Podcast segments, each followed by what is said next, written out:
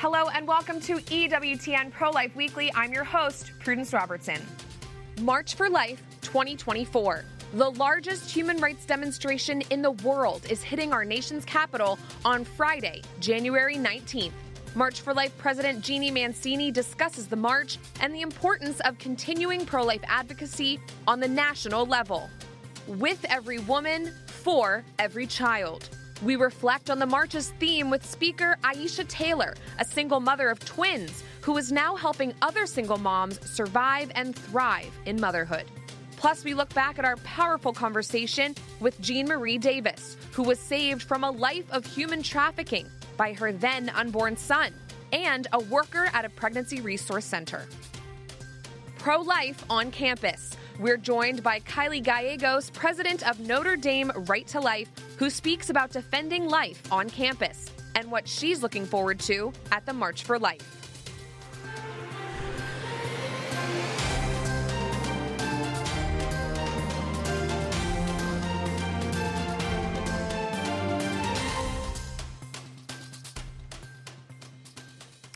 Thousands of people are expected to attend the 51st annual March for Life here in Washington, D.C. on Friday, January 19th. This, the largest pro life event of the year, marks the anniversary of the Roe v. Wade decision in which the Supreme Court wrongly invented a right to abortion. Though Roe is now history, the march goes on as pro life Americans continue their mission to make abortion unthinkable. This year's theme is With Every Woman for every child and highlights the vital role of pro life resource centers in the fight for life. We start off our show with a special interview from Jeanne Mancini, who has been the president of the March for Life for over a decade. Take a look. We're here with the lovely Jeanne Mancini. Thanks for sitting down with me, Jeanne. Thanks for having me, Prudence. Of course. So, we're embarking on the 2024 March for Life. Very exciting. The theme is With Every Woman, for Every Child. Talk to me a little bit about the importance of that theme for this moment in our movement. Yeah, well, the, the truth is that this is at the heart of what it means to be pro life. And whereas sometimes the pro life movement is mischaracterized as being only for the baby in the womb, the truth is that we're very much pro woman and pro child, and we accompany women so that they and the babies can fully flourish in life. And so that, I mean, we've seen, you know, pregnancy care centers and maternity homes, well over 3,000 of them help women for years. And there was just a study done out of the Charlotte Lozier Institute showing that these collectively provide over $270 million in free resources wow. to men and women uh, around the country every single year. And so that's one way that we accompany women and that we're with women and for the child. Mm-hmm. And you mentioned in a speech that you gave recently the fact that the Holy Spirit provides the church with what it needs for a particular moment in history, a particular moment in time. How does that relate to the March for Life this year? Well, let me say that I'm uh, paraphrasing one of my wonderful professors from the um, Pontifical John Paul II Institute for Marriage and Family, Dr. Joseph Atkinson, um, a former Anglican priest who converted to Catholicism, and he would remind us constantly that the Holy Spirit gives whatever she, the Holy Spirit gives to the church whatever she needs for a particular time period. And what I would say is that for the March and also just for the broader pro life movement right now, we're in this strange moment of this overturn of Roe, which has been incredible, but then really we've gotten blasted by the other side. We've lost some serious ballot, serious ballot initiatives, right. and we're, we're getting pummeled in some ways legislatively.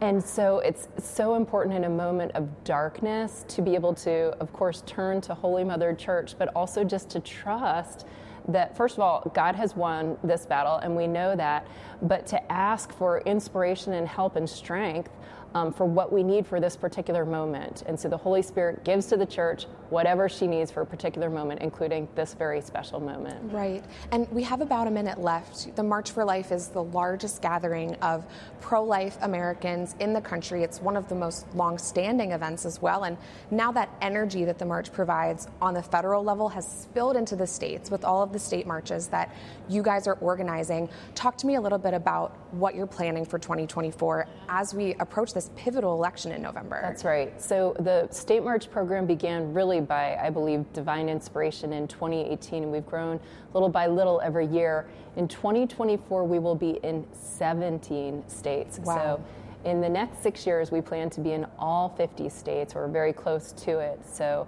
um, again, uh, the states are all the more important. That's not to say that the federal level isn't still important, but these are kind of mini marches at the state capitol and um, impacting life. Right. Jeanne, thank you so much. We're looking forward to marching. Thank you. This year, the March for Life rally will feature some of the many people throughout our nation who are walking with new mothers as they make the courageous decision to choose life.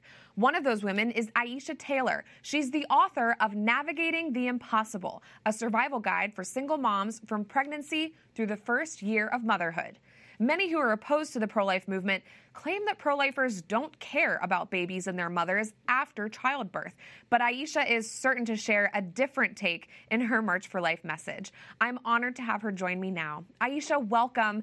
Thank you so much for joining us. We look forward to seeing you on stage tomorrow during the March for Life rally. Now, without giving too much away, can you give us a sneak peek as to what you'll be speaking about? So thank you so much for having me on the show. And tomorrow I'm going to be talking about my experience at a pregnancy center and how they were able to really stand with me and encourage me when I was wavering on whether or not I was going to choose life for my unborn twins or if I was going to have the, have the abortion. Wow. And so they really there with me and i'm just going to share um, some insight and some background into what that was like. Oh well we're so excited to hear more about your witness. And and aisha tell me more about your book and kind of your story. What inspired you to write this survival guide for new moms so it's so interesting because I had actually just quit my job to become a full time entrepreneur when I experienced an unplanned pregnancy. Mm. And I, even though I have a finance background, have a corporate finance background, had a lot of things in place, I was really struggling with how to move forward after that unplanned pregnancy. And I wish that I had something that someone can hand me to say, you know what? After you experience an unplanned pregnancy, like these emotions, these ups and downs, they're totally normal. But here's how to make it through. Here's how to lean on your faith. Here's how to manage your finances. Here's how to build your support system. Here's how to restructure your entire household to be able to take away some of the guesswork and some of the fear and really allow these women to land well, especially if they're going to be single moms. Yeah, and you make a really good point that uh, when you find out that news that you're expecting a child, your, your, whole life changes, even down to what's in your house, what's in your home. Um, Aisha, you had this added. Uh, whoa moment when you found out you were pregnant with twins. Talk to me a little bit about that. What was that like? that was insane. But the funny thing is, it was not unexpected because I have a bunch of twins in my family. Wow. And so when I went into the doctor and they um, and the sonographer did the ultrasound, the first question that I asked, and I know a lot of women probably ask this, is it one or two? and when she told me it was two, it was I wasn't surprised because my mom is a twin. I have sisters that are twins, so wow. I have a lot of twins in my family. But it was just it was just overwhelmed times a thousand. And I remember about that. Like I was going to go into Good Friday service after my doctor's appointment mm-hmm. and I was just at a loss. Like I literally felt like the Lord was betraying me. I was just like, Lord, I don't even know how like I just I remember feeling angry at God. But it's so interesting the redemption process that God has brought me to and brought me through and I realized like that was not like some sort of like evil plan or anything, but truly Romans 8:28 is fact. Like all things work together for the good of those who love him and are called according to his purpose. Because my twins, my unplanned pregnancy allowed me to write that book and it's allowed me to be able to speak to women and encourage women about how to move forward after an unplanned pregnancy mm-hmm. and live let them know that there's hope and there's a pathway forward. Absolutely. Your witness has been a gift to so many. Aisha, before I let you go, what are you most looking forward to about coming to DC for the March for Life? I understand this is the first time you'll be joining us here in our nation's capital. I'm really excited to be present at the march because I am seeing so many videos and pictures on social media, and it looks like such a great, wonderful, loving experience. I'm just excited to be with the people. I'm excited to meet new people. I'm just excited to be around people who just love life and are willing to take a stand to just um, be there for women and their children. Amen. I'm getting excited just hearing you talk about it. We will see you tomorrow, Aisha. We're so excited to hear more from you. Thank you for joining us. Thank you so much for having me. And now for the news moving the nation this week. First up, former President Donald Trump makes a clean sweep in the Iowa caucuses. Trump took 51% of the vote, with Ron DeSantis and Nikki Haley almost evenly splitting the other half of the electorate in Iowa. This after a town hall last week in which the former president reminded voters of his role in overturning Roe v. Wade, but also admitted that he is in favor of some concessions on abortion. Ron DeSantis has recently spoken in favor of a limit on abortion at six weeks when a child's heartbeat can be detected in utero. Nikki Haley has said, quote, this is a personal decision for every woman and every man. And Vivek Ramaswamy, who also professed pro-life views centered on, quote, sexual responsibility for men, dropped out of the race for president this week. And on Capitol Hill, a slew of bills aimed at protecting life were introduced this week. Senator Marsha Blackburn of Tennessee rolled out the Woman's Right to Know Act, which would require abortionists to alert women to the severe risks of abortion before ending the lives of their unborn children. A bill introduced by Congresswoman Michelle Fischbach and Claudia Tenney would ensure that the Department of Health and Human Services can allocate certain monies to fund pregnancy resource centers. Another bill, the Pregnant Students' Rights Act, would connect college students facing an unplanned pregnancy with the people and resources they need to choose life. And finally, Republican Congresswoman Anna Paulina Luna is rolling out a bill that would change the guidelines for new mothers serving in Congress to allow them to vote by proxy proxy when they are away from D.C. on maternity, maternity leave.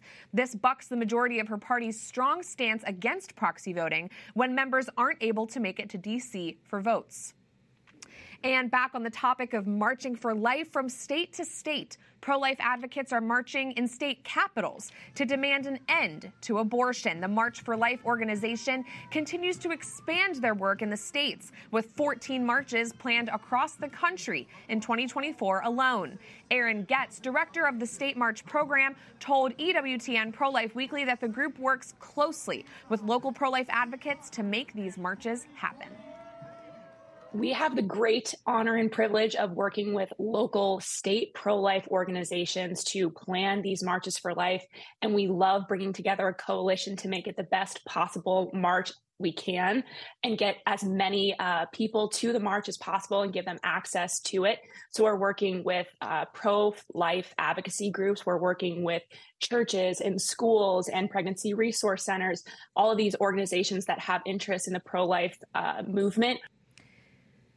Coming up, another inspiring story from a mom who beat the odds. We look back at our conversation with Jean Marie Davis, who found her path to freedom through a pre- pregnancy resource center. Plus, we speak to Kylie Gallegos, president of Notre Dame Right to Life, about the vital role of young people in the pro life movement.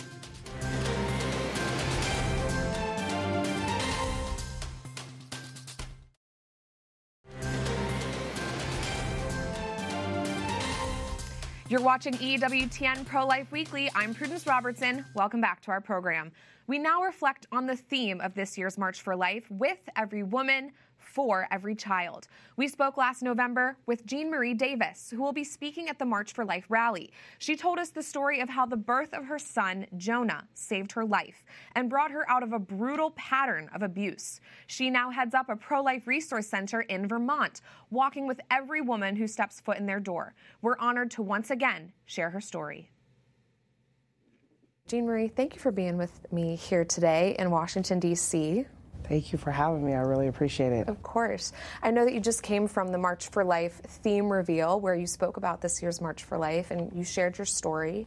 Um, and there was a time in your life where you were really feeling like you were at a very low point, very alone, and um, you had $1.38 to your name. What was yes. that like? Uh, it was pretty hard coming from the lifestyle that I lived, um, with constantly having money um, at all, um, all, all access uh, and available to me to be a, at a dollar thirty-eight and homeless on the streets. Mm. And when you when you write about your story and speak about your story, you mention um, that there was a woman named Phyllis that you had an encounter with, and um, she kind of brought you out of that low point. Uh, talk to me about her. Wow, what can I say? Uh, I'll probably cry because okay. uh, she's like a mom. Um, so, Phyllis shared something so precious to me that um, has changed my whole life, and that's the man named Jesus. And so, when she sat down and said, How can I help you? And when she took the time to actually listen to me, when for years I had no one listen to me, um, I was in excruciating pain, um, and yet I was forced to do things that I didn't want to do. And so to have a woman who didn't even know me and take my hands and said, I know a man named Jesus who can help you. And when she quoted John 3:16 to me, "For God so loved the world that he gave his only begotten son, that whoever believeth in him will not perish but have everlasting life. For he did not come into this world to condemn this world because this world was already condemned." And that's when I said, "Okay, I'll try this man out." Because I've tried every other man in this world. Um, you know, being being raped, being molested, being beaten, um, being gunned down, um, you tend to lose hope in man. And so that's when I said, okay. And when I said, okay, um, my life took off. And it just, it went to a, a another um, change. Like there was peace, there was no chaos. And I didn't know what that looked like, right? When all my life was chaos. Right. And so Phyllis walked through with it with me, brought me to a program, and then because I had challenged her when I said, "Now what? I'm homeless and pregnant," she started a home called House of Hope, New Hampshire, and it was so amazing because I got called back and I got to open the doors with her and be with her for the last six years, working with helping other women, and then that same woman and it's just like a mom. Like I said, she's just like a mom because she saw opportunity and she handed me an application to become a director, which I thought that was crazy because I was like, me? Are you sure? And so she's been walking with me ever since.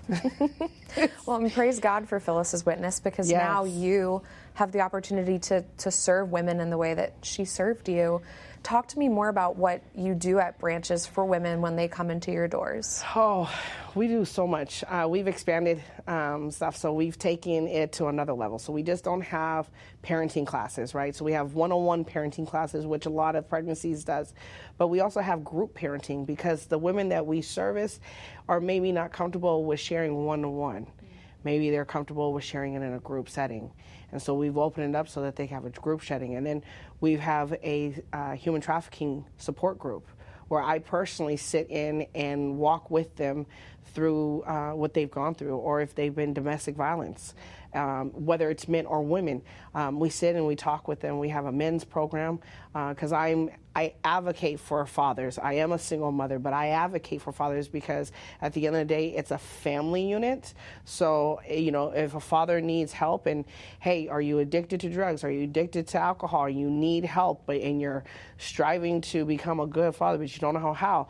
We have resources. You know, being a non-medical center I told people we need to figure out a way to connect with the women and the men in the community in a way where uh, we still have a value for them, even though we're not medical. So we have clothes, whatever they need, but then if they go in and they say, Well, I need this and I need that, and we don't have it, I call. I say, Don't worry, we'll get it. Yeah. Some way, somehow, we'll get it for you. Right. You're that connecting link yeah. for them to, to the resource that they need. Um, Jean, as we mentioned before, you're here celebrating the reveal of the theme of this year's March for Life, which is with every woman, for every child. How does that speak to you? Well, you know, when I saw that, I just I told my board and everybody, I said, "Wow, this is our theme of our year." So our theme is save a life, save a soul. For every woman who's the soul you're saving a life because of her child, right? So Phyllis Phelps saved my soul for sharing Jesus with me, which in turn saved my son's life, where now Jonah is going to be nine years old. He wants he started off with four kids that he wants to have with his wife. Now he wants 12. I was like, you better talk to your wife. Ambitious. right. And I go, don't look to me to babysit, but I'm for it. but it's really cool to see that. Um, that the generation and the hope, right? So when they said that, I said, that's really what it is. You're saving the soul of a woman and you're helping her to save that life of her child. For many, the most inspiring part of the March for Life is seeing thousands of young people stand up for the unborn. We recently spoke with a young woman who will be leading hundreds of her peers from the University of Notre Dame in Marching for Life. That interview for you right now. We are here with Kylie Gallegos. She is the president of Notre Dame Right to Life. Kylie, thanks for being here with me. We are here at Seek with nearly 20,000 pro life Catholics, young people from around the country. Talk to me about what motivates you as a young person to defend the unborn. Yeah, I mean, it's so inspirational being here with 20,000 young people. I think from a young age, obviously like my faith was informing how I thought about the world and being Catholic you hear about the life issue a lot more. And so I mean yeah from a young age I just I knew the dignity of the unborn and I was seeing the culture around me which was interesting to see like especially my peers being so passionate about yeah. justice and equality and then totally disregarding the unborn. So the contrast between the culture and my Catholic view. So just like knowing how important and beautiful and special life is um, yeah, my faith has informed all that I fight for and believe in. Yeah, and talk to me about kind of what it means to you to be at a gathering where so many young people would choose to come to a place here led by focus where the goal is to pray together and deepen their faith yes. um, you know in the culture that we're in today that's so needed mm-hmm. Yeah, I mean, I think that being able to gather together 20,000 people in adoration, I actually think there's going to be 4,000 more people for adoration just from the St. Louis community. So Amazing. 24,000 people worshiping the Lord. Um, and Focus has done a really good job of bringing in the pro life cause to all of their programming, making sure to always include the unborn in their prayers. They have many pro life organizations here that can connect with students and broaden the pro life cause. Um, get get the word out on how to get young people involved with the pro life movement. Yeah. Um, and yeah, I think the foundation in prayer is so important. I had an experience a couple of years ago. Actually, was well, it was just before Roe v. Wade was overturned. So the conversation around abortion abortion was very heightened. Yeah. And I was living with the Sisters of Life in New York City. We went to this um, prayer service um, where we had gone to mass at the Basilica of Old St. Patrick's down in Lower Manhattan, and that was symbolizing the Last Supper, which was so beautiful. And then we prayed three rosaries walking two blocks down the street, and that was symbolizing the way of the cross. And then we ended at a Planned Parenthood where that was symbolizing modern day Calvary, the massacre of the innocents. And we prayed another rosary. And it was so beautiful to see hundreds of pro lifers um, like doing the way of the cross um, yeah. for the unborn.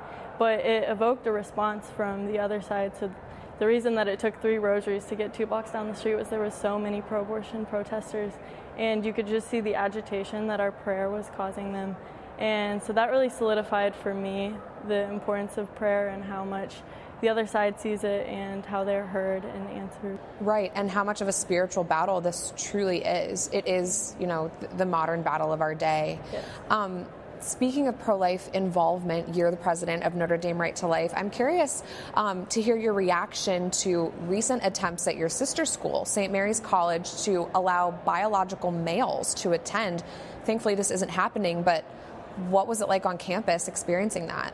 Yeah, I, well, for me and my friends who are very involved with the Catholic culture at Notre Dame, we weren't surprised that it happened. We were very, very disappointed. Mm. I think we had held out hope that this would be one line that St. Mary's wouldn't cross. Um, but yeah, the hope and the surprise in the opposite way that we all had whenever we heard that the de- decision had been um, uh, overturned, right, I guess. Right. And we were all so thankful for Bishop Rhoades. He's a great leader for our diocese, and he had really spoken up against the decision that St. Mary's had made and Catholics around the area rallied um, with love for St. Mary's, and they didn't want to see St. Mary's promoting these lies about what it means to be a woman, especially with the name Catholic. Right. Um, so yeah, we were all filled with hope that maybe maybe this is going to turn a new page for St. Mary's, new horizon. We'll see. Good, good. And Kylie, before I let you go, I know you're leading many Notre Dame uh, students to the March for Life. Mm-hmm. Uh, talk to me about you know the importance of you guys being there and kind of what's in store. Mm-hmm. It was a big question whenever Roe was overturned. Like, do we keep going? And I realized after talking to many, many students that the march was something that was really important to them. It was important for them to go with their peers. We treat it as a pilgrimage because it's a 12 hour bus ride from Notre Dame. So wow. we gather hundreds and hundreds of students. We've taken up to a thousand before down to the down to DC and it's so inspirational to march with your peers and everyone else. So this year I'm really excited because we're taking on um, Notre Dame, our mother, as our patron, and we're going to yeah, have lots of signs just asking for the intercession, intercession of Mary um, for the unborn. That's wonderful. Kylie, thanks for joining me once again. It's always great to see you and spend time with you. Well, thank you, Prudence. Don't forget to tune in to EWTN tomorrow morning at 9:30 a.m. Eastern for our wall-to-wall coverage of the 51st annual March for Life. And tune in next week for a special edition of our program dedicated to the young people who are making waves in the pro-life movement. That does it for this edition of EWTN Pro-Life Weekly. I'm Prudence Robertson. Don't forget you can find us at EWTN Pro-Life on all social media platforms: X Facebook, Instagram, we're there. And if you're interested in more news from our nation and world, go to EWTN.com forward slash pro life and sign up for our newsletter, The Pro Life Pulse. Remember, life is a gift. Your life is a gift. God bless and see you tomorrow.